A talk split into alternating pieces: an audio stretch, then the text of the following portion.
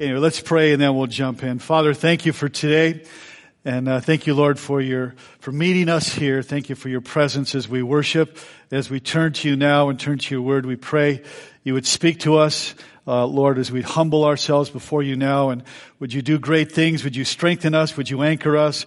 Would you have your way in us? And so, Father, we ask you that you would help us not just to have knowledge, but actually to have wisdom. Give us ears to hear and eyes to see and hearts to obey, and strike a chord. Uh, speak to our hearts, something that would resonate. Speak louder and clearer than my words, I ask in Jesus' name. Amen and amen. So welcome. Uh, we've been in uh, Proverbs. We're going to continue that. We're finishing today, so this is it. Next week we do Palm Sunday, then we have Easter. Then we're going to be doing a series in April and May on Jesus. Then after that we'll be in the book of Colossians. So anyway, so if you're just joining us, Solomon here is downloading wisdom from God. We've been in the school of wisdom, Proverbs style. Solomon has given this warehouse of wisdom here.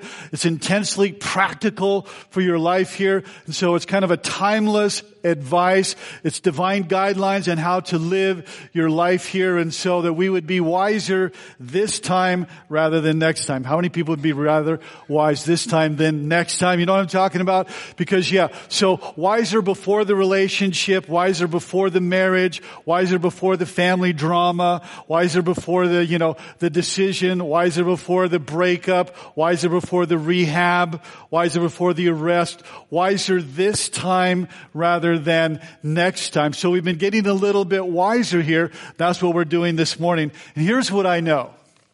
You'll never regret being wiser.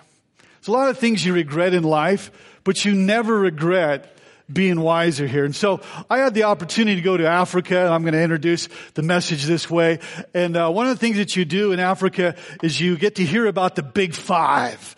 And if you hear, you do the Big Five, you know, then you are, you like have status there. And so uh, when you, when you're going to go on a safari or something like that, they will ask you, have you done the Big Five? And so the Big Five is a really super big deal here. If you've seen a lion and an elephant, a rhino, a buffalo, a leopard, you have arrived. And so when you get to the safari, that's what they want to know. So I got to do one of the Big Five with my mother-in-law here. This is on an elephant.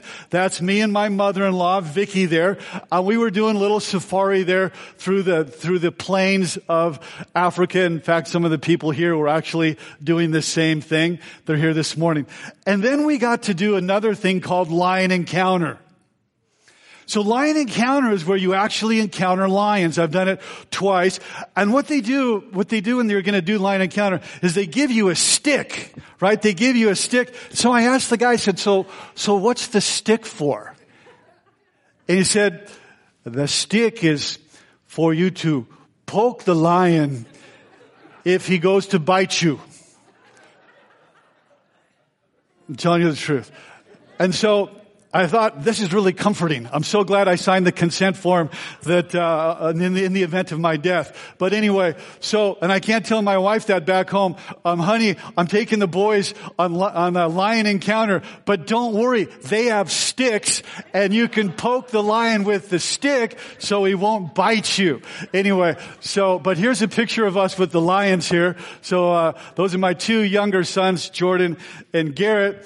And so, um, and then we went through a walk. Walk through the uh, the bush there, and uh, and so we pause, and the lions go up into the trees there, and so this next picture, there they are in the trees above us. So uh, anyway, so that's lion encounter in Zimbabwe. In case you ever want to go on it, it's awesome. But uh, but anyway, but lion encounter. I got to see a lion, and uh, and so these most, you know, the Big Five are the most revered, most awesome. Everybody brags about them, you know, and so you have status, you've arrived if you've seen them. But what I want to do is this, is that there's this incredible paradox here in the Bible.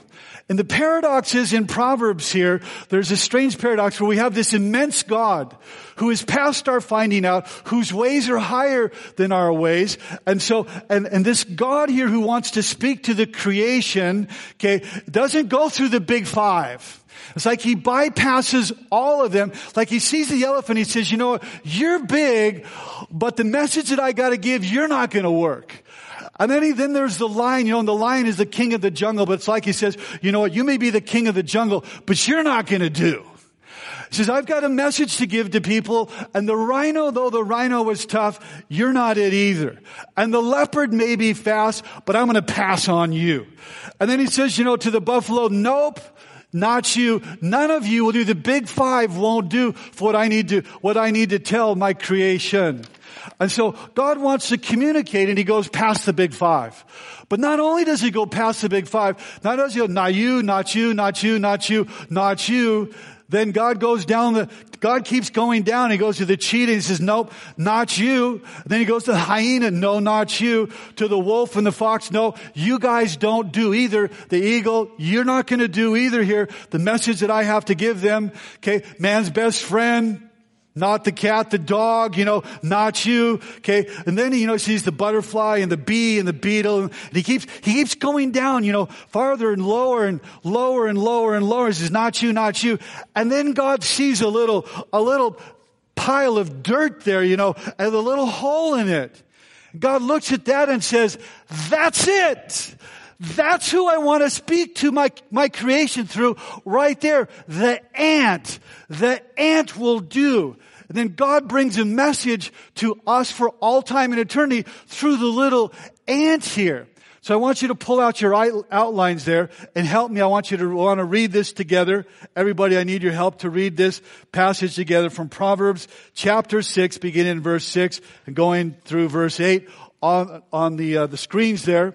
Do you read with me? One, two, three. Go to the ant, you sluggard.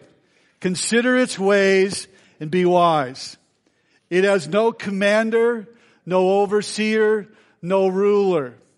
Yet it stores its provision in summer and gathers its food at harvest.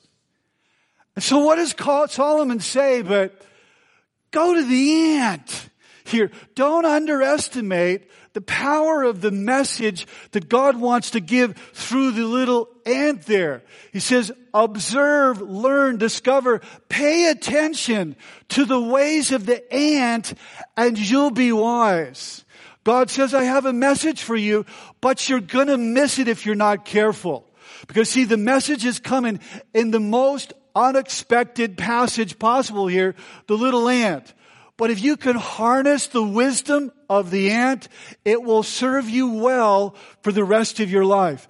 So the Bible says this, if you want to really be wise, if you want to really be wise, go watch an ant at work and consider its ways. Now, have you ever considered the ways of the ant? I just want to ask you, have you ever considered the ways of the ant? By a show of hands, you've considered the way of the ant. A, a few of us here. Okay, and so uh, I want to pause this morning. That's what we're going to do. We're going to consider the ways of the ant. I've got three ways of wisdom that I'm going to give you this morning. But you know what we tend to do? We tend to ignore the ant. I don't know about you, but but I hate ants. In fact, I, like the only thing I want to do is kill ants when I see them. Does this ever happen to you? Like, uh, I, I end up taking out the trash, even though I've had three strong boys there. I end up taking out the trash. And there's many times where I'll say, take out the trash. You know, and they'll, they'll say, but Dad, there's ants on the trash can. And the, the ants are going to get on my arms. Like, the ants aren't going to kill you. Just, just take the thing down and then wash your arms off.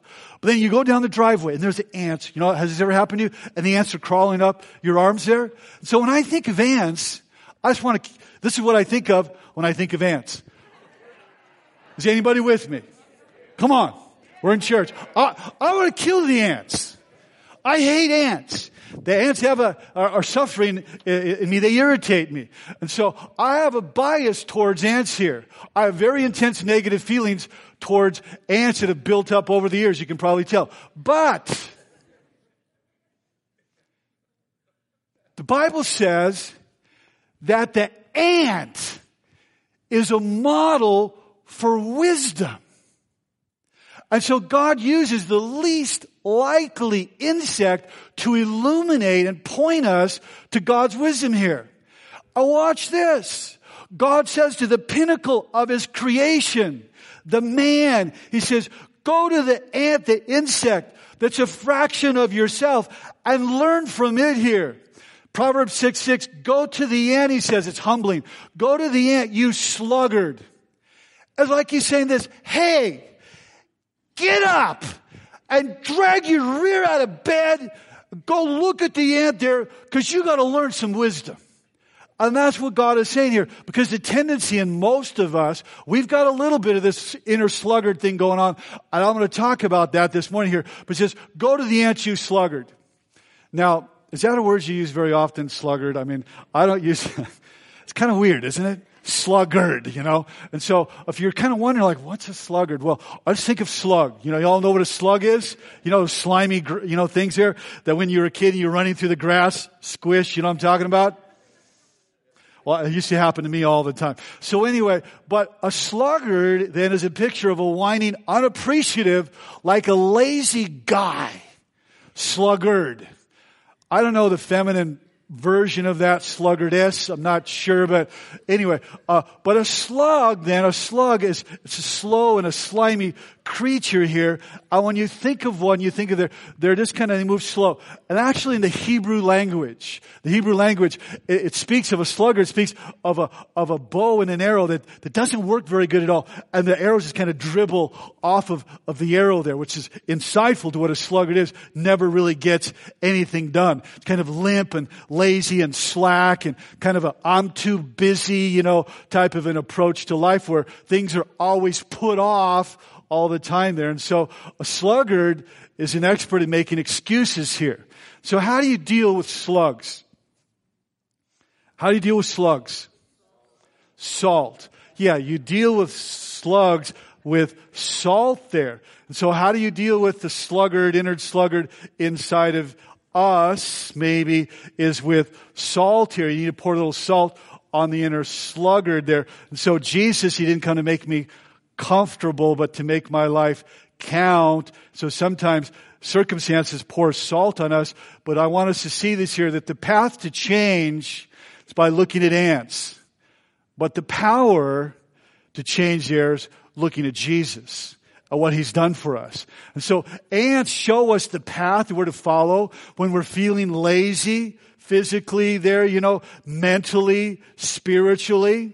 Follow the example of the industrious ant here. And recognize this, verse eight says this, little folding of the hands, you know, uh, a little sleep, little slumber, and you will be robbed. See, what happens to us is little, little um, sluggardness creeps into us. You will be robbed of your time, of your talents, of what you could be here. And so, number one here in your notes, what does the ant teach us that we need to observe? Is the first thing this is the ant just works hard. The ant works hard here. It's like a little work ninja. What they are, they're like little work ninjas here.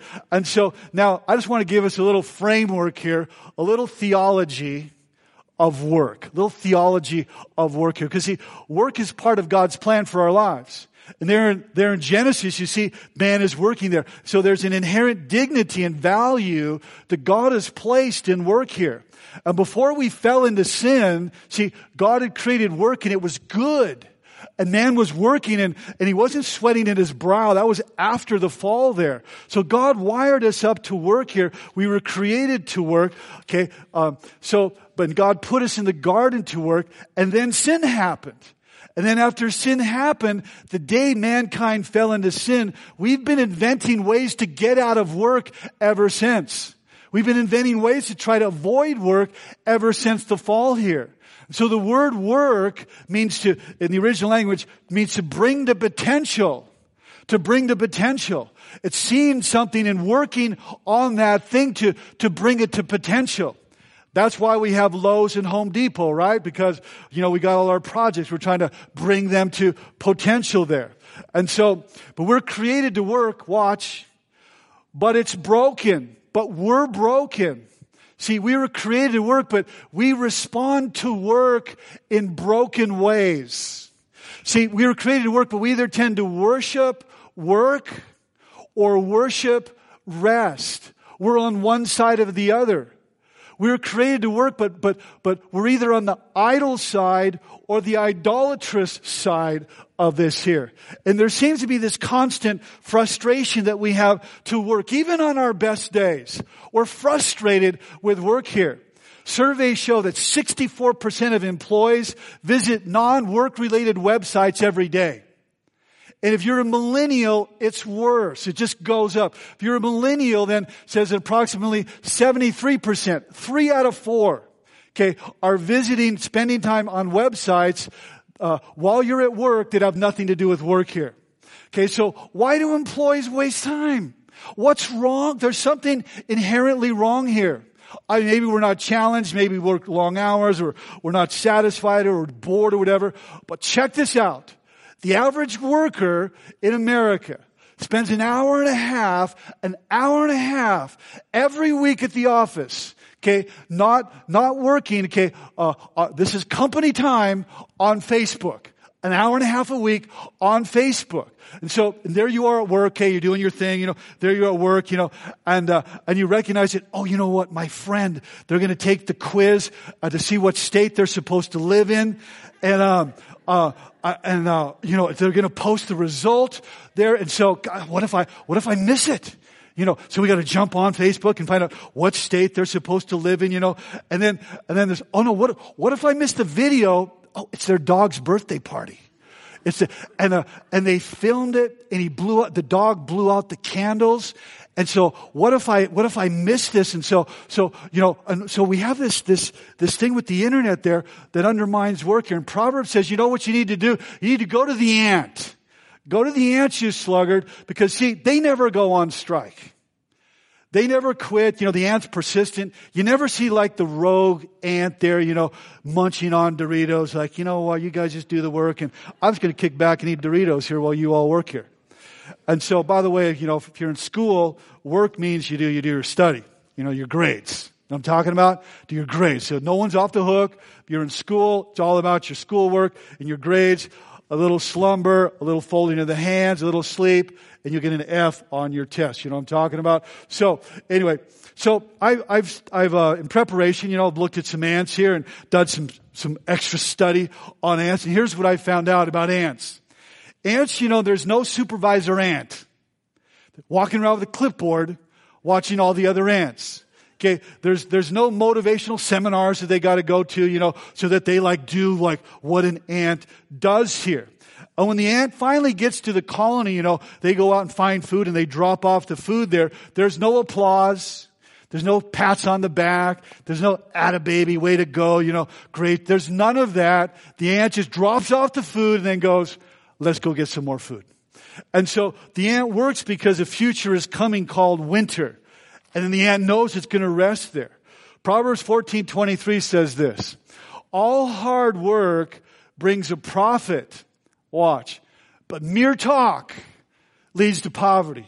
Interesting, the contrast with hard work and mere talk, where mere talk can undermine hard work. See, you know, you get to get into it and you got to talk, you can't catch up and all that. But you know, you're being paid to work actually. But, uh, but see, hard work then brings profit. In other words, if you work hard, eventually awesome things are going to happen. Okay, but if you're all about, you know, wasting time and talking and, and all that, see, nothing really substitutes for hard work there. True story of a gamer. Gamer, you know, is online and, uh, you know, doing, doing his thing there, you know, and he's like a beast, you know, this guy's a beast of a gamer here. He's doing Call of Duty and Halo and everything, you know, and, and a Battlefield, you know, and urban warfare and all that, you know, and, uh, and he says to the other guy that he's, you know, in another country, he says this, he says, my girlfriend just broke up with me.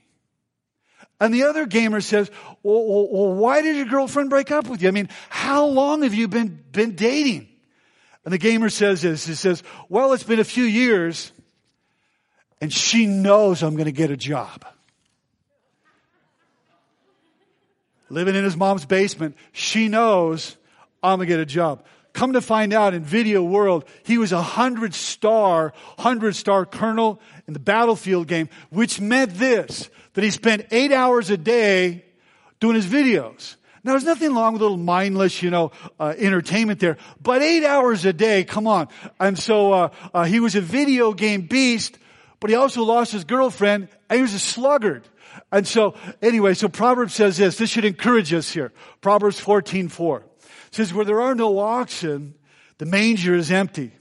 But the strength of an ox, but with the strength of an ox come abundant harvest. And so if you, if you work hard, eventually awesome things are going to happen here. See, the, and think about this. The ox, my guy friends here, this is to encourage all of us. Okay, the ox just does one thing every day. It just straps in the harness there and then just pulls heavy things. That's all it does. That's its whole life, strap into the harness and then just pull heavy things. Now, the ox, okay, and it says here that an abundant harvest comes. Okay, and the ox though, the ox, you know, is not renowned for its I Q. The ox is not renowned for its good looks. Now, the women have the, the added advantage of being smart and looking good there. And so if you do this though, you just, you work, you work, there'll be an abundant harvest here. And so, and if I could say this as a church, as a church here, you know, you, you, we all, you know, I want church to be awesome. I want it to be life-giving. I want it to be growing, you know, I want it to be impacting. I want it to bless the community. But you know what? It, it, it takes three things for that to happen. It takes hard work, hard work, and hard work. It takes other things, but it takes just at its core, it takes hard work here. So we came to the community, you know, on a mission, you know, to bless the community and build a movement here, to inspire people to find Jesus and follow Jesus, further his name. That's why we came. And so we can talk about that all we want here. We can talk about doctrine all we want. We can talk about vision, you know, all we want, and change lives all we want. But see, if we want to build something that is awesome, okay, it just takes hard work here. And so hard, you know, praying hard and hard work. But, uh, but that's the way that you bless the community, really. It, it takes hard work. And so not only do the ants work hard, but number two, number two, the ant prepares for what lies ahead. The ant prepares for the future in your notes there. Maybe somebody this morning needs to hear this, to look at the ant, and the ant plans ahead here. They prepare for the future. They have, they have a vision for the future. They do as much as they, think about the ant gathering food there. Think about you're at the picnic, you know, and there's these, these obnoxious gnats. And what they do is they, they do it as, as much as they can, as long as they can. They're preparing for a future. An ant doesn't know the meaning of procrastination. They don't wait till the weather turns cold before they start gathering. They do it in the summer. So watch. The ant has a strategy. Could you learn, do, do we have a strategy for our lives here? See, the ant's getting ready for a future day. Are we getting ready for a future day? It makes provisions for tomorrow. Are we, what are we doing about tomorrow here? See, the ant is willing to do this. The ant is willing to grab a piece of bread. Think about it. It's three times, five times, ten times bigger than itself. And it, it just, it just grabs that, that piece of bread. It, it may be three times bigger or whatever. And it says, you know what? You may be bigger, baby, bigger than me, but dang it, you sucker, I ought to put my teeth in you, I ought to grab you. And there's that ant, you know, you see the ants, and they're there, and they're, they're, they're like, they're pulling and yanking, and you see this great big piece of crumb that they have here, and you never see an ant go, well, you know what, it, it's just too much work. I'm just, I'm not going to engage, it's just too much work. Go to the ant, you sluggard, and see what you can learn, because you could be wise. You see, the ant doesn't live for today. The ant does delayed gratification. See, consider the ant. It's, it's future focused here. And there's something, maybe there's something in you that, that God is nudging you or, or whispering to you or tugging on you and saying, you know what? Hey, your life needs to be a, a, about that thing. You know, don't procrastinate on that. So notice that the ant is taking the food of summer, and he's moving it to the future for the winter. That's what the ant is doing there. So, so be wise. Study its ways. The ant is being intentional. The ant is taking action before it's too late here. It stores provision in summer and gathers its food at harvest. So consider the ant and be wise. That works hard. That prepares for the future here. Number three, the ant works diligently. My third point. See, it's a theme throughout Proverbs. It's a theme throughout the book of Proverbs here. You don't see the ant, you know, sitting back like the queen ant waiting for somebody, you know, to get its food there. So diligence means that, and, and you know what, let me, I need to put a disclaimer here on everything that I've said, and it is this, that sometimes physically we are not able to work. The message here is not for you. There are physical limitations or whatever. This is really not, not applying to you. You know, God understands. And, uh, and so if you can't work, you know, this is a guilt-free zone. I'm not talking about that. But Proverbs says this, Proverbs twelve eleven. A hard worker, diligent worker, has plenty of food. But a person who chases fantasies has no sense. Also has no dollars. But... glad you caught that. The phrase chase fantasies is from the Hebrew word meaning playing video games and watching Netflix. And so, but the average, you know what, you know what's interesting? And uh, I'm really not picking on video, uh, video gamers, but, but it's interesting. Did you know that the average gamer is thirty-four years old? Did you know that? thirty, it's not just a kid thing, thirty-four years old. Average uh, age there. And so, and I, and I, again, it's not about a little entertainment there. It's about like hours and hours, you know, on it. That's, that's, you know, not being diligent like the ant there. Proverbs twelve twenty-four says this, work hard, work hard, become a leader. You know, others will be, will be inspired by your example there. Be lazy and become a slave there. And so, uh, so I wonder how many people that they're looking for their dream job, right? They're looking for their dream job. But since they don't have their dream job, they're not diligent. They're not applying this here to their lives. And so, so be diligent, be diligent even before you have your dream job. See, be diligent, you know, because, I mean, you, you could get a job at Starbucks in the meantime, you know. Uh, and so, but here's, here's the thing. God wants to teach us through diligence. Wants to teach us. God wants to shape your character when you're in that, that menial job there. God, you know, you could, you can make some money, some income there.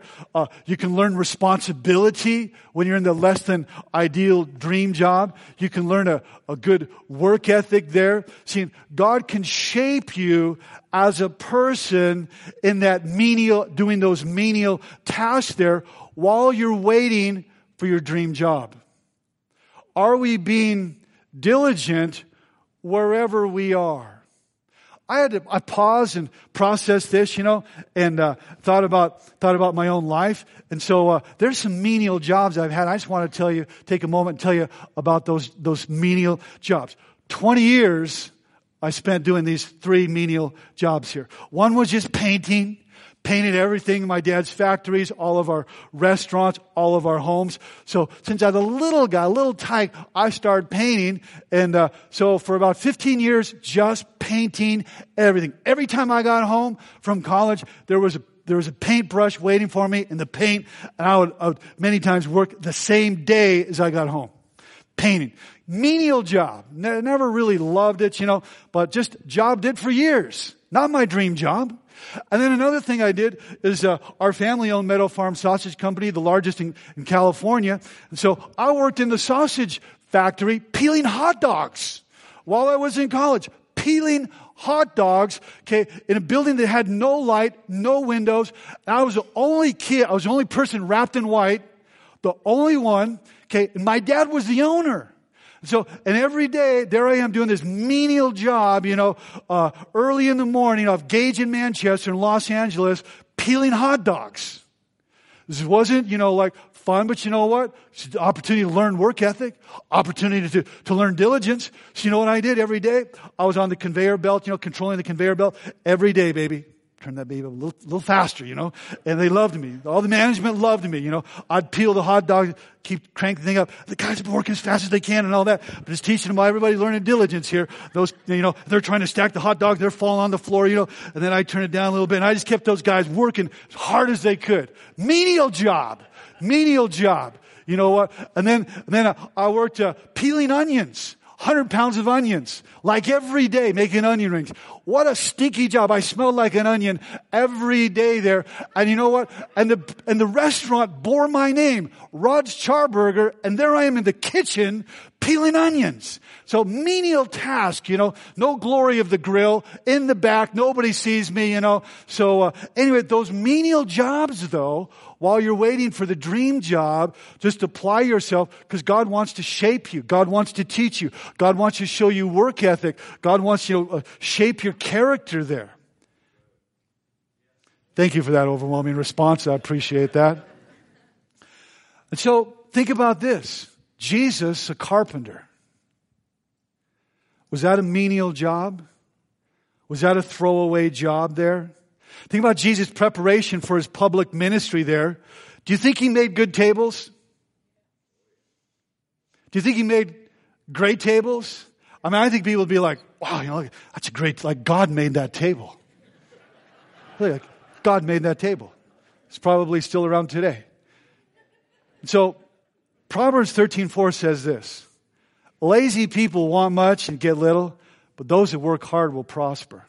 Those that are diligent will prosper. And so, so Proverbs extols the value of diligence. It says that diligent workers generally are the kind of workers that are rewarded.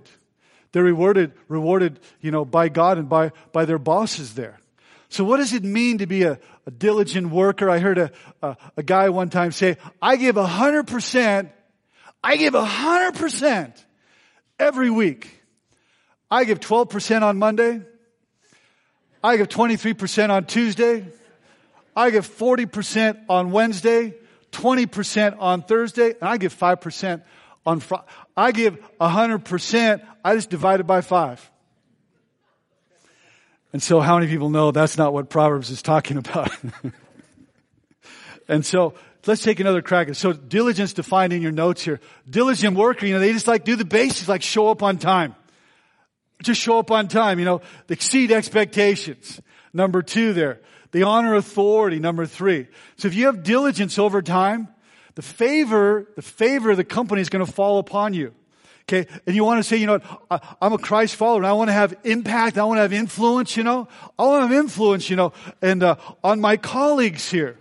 Well, the way you gain that and gain credibility is by, by adding value to the organization by your diligence there. Those who add the most value in the organization, they're going to have the most influence. I'm talking about the peak performers and the franchise players. So see, diligence in work, it really does matter here. Wouldn't it be cool if if uh, if Christ followers were were so well known for working hard and being diligent and faithful to our employers that they just had to start a website, Christian employees dot com. And people would go to the website and they'd say, you know what, Christians are just awesome. They work hard. They love their customers. They're great, you know, office mates, you know. They don't steal, you know, office supplies. They're not on Facebook, you know. They do the job. They, they seem to care about others. Yeah, just go to Christian employees dot com and you will find the greatest, you know, employees. The Bible says this in Colossians as I prepare to close. It says, whatever you do, whatever you do, whatever you do, work at it with all your heart. Now watch this. This could be completely transformative if we would buy into this. As working for the Lord and not for human masters or uh, your employers. Whatever you do, okay, your work, do it with all your heart, okay, as working for the Lord. So as a young guy, seventeen, I... I learned the scripture. I heard the scripture. And so when I go to Rod's Charburger every day to peel one hundred pounds of onions, I remembered this. Rod, in everything you do, do it um, un, as unto the Lord. And, and actually, and, and you will be rewarded for that. And so you make that, whatever you do, you're, you just do it unto Him. You, you, you live before Him and you, you serve Him and, and dedicate your work to Him. And watch this because, see, in Revelation, it makes this amazing declaration that God knows and God sees your hard work here. Watch what it says. It says in Revelation twelve, to the angel of the church of Ephesus, write this. These are the words of him who holds the seven stars in his right hand, or the seven churches, and walks among the seven golden lampstands. It says, I know your deeds, watch, your hard work and your perseverance. And so Jesus says, I see your life and I see your hard work. And Jesus echoes from heaven, I know your hard work. How awesome is it that Jesus would say, I see, I observe all the way from heaven what you're doing and all of your, your hard work there. He knows, he sees your labor, your diligence, your serving. And um, and you can be content knowing this.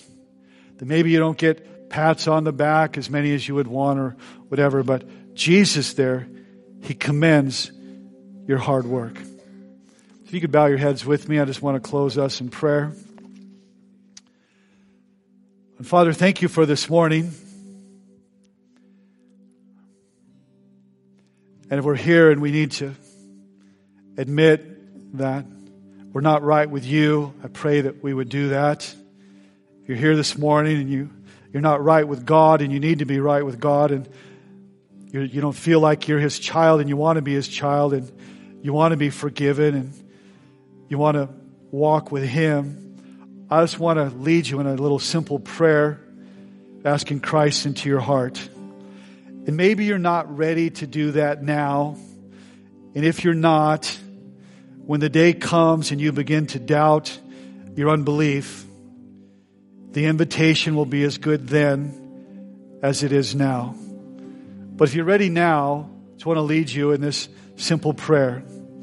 Dear God, I take Christ as my Savior. Forgive me of my sin and make me right with you. Fill me with your love and your power and your gifts, and let me be your child all the days of my life. In Jesus' name.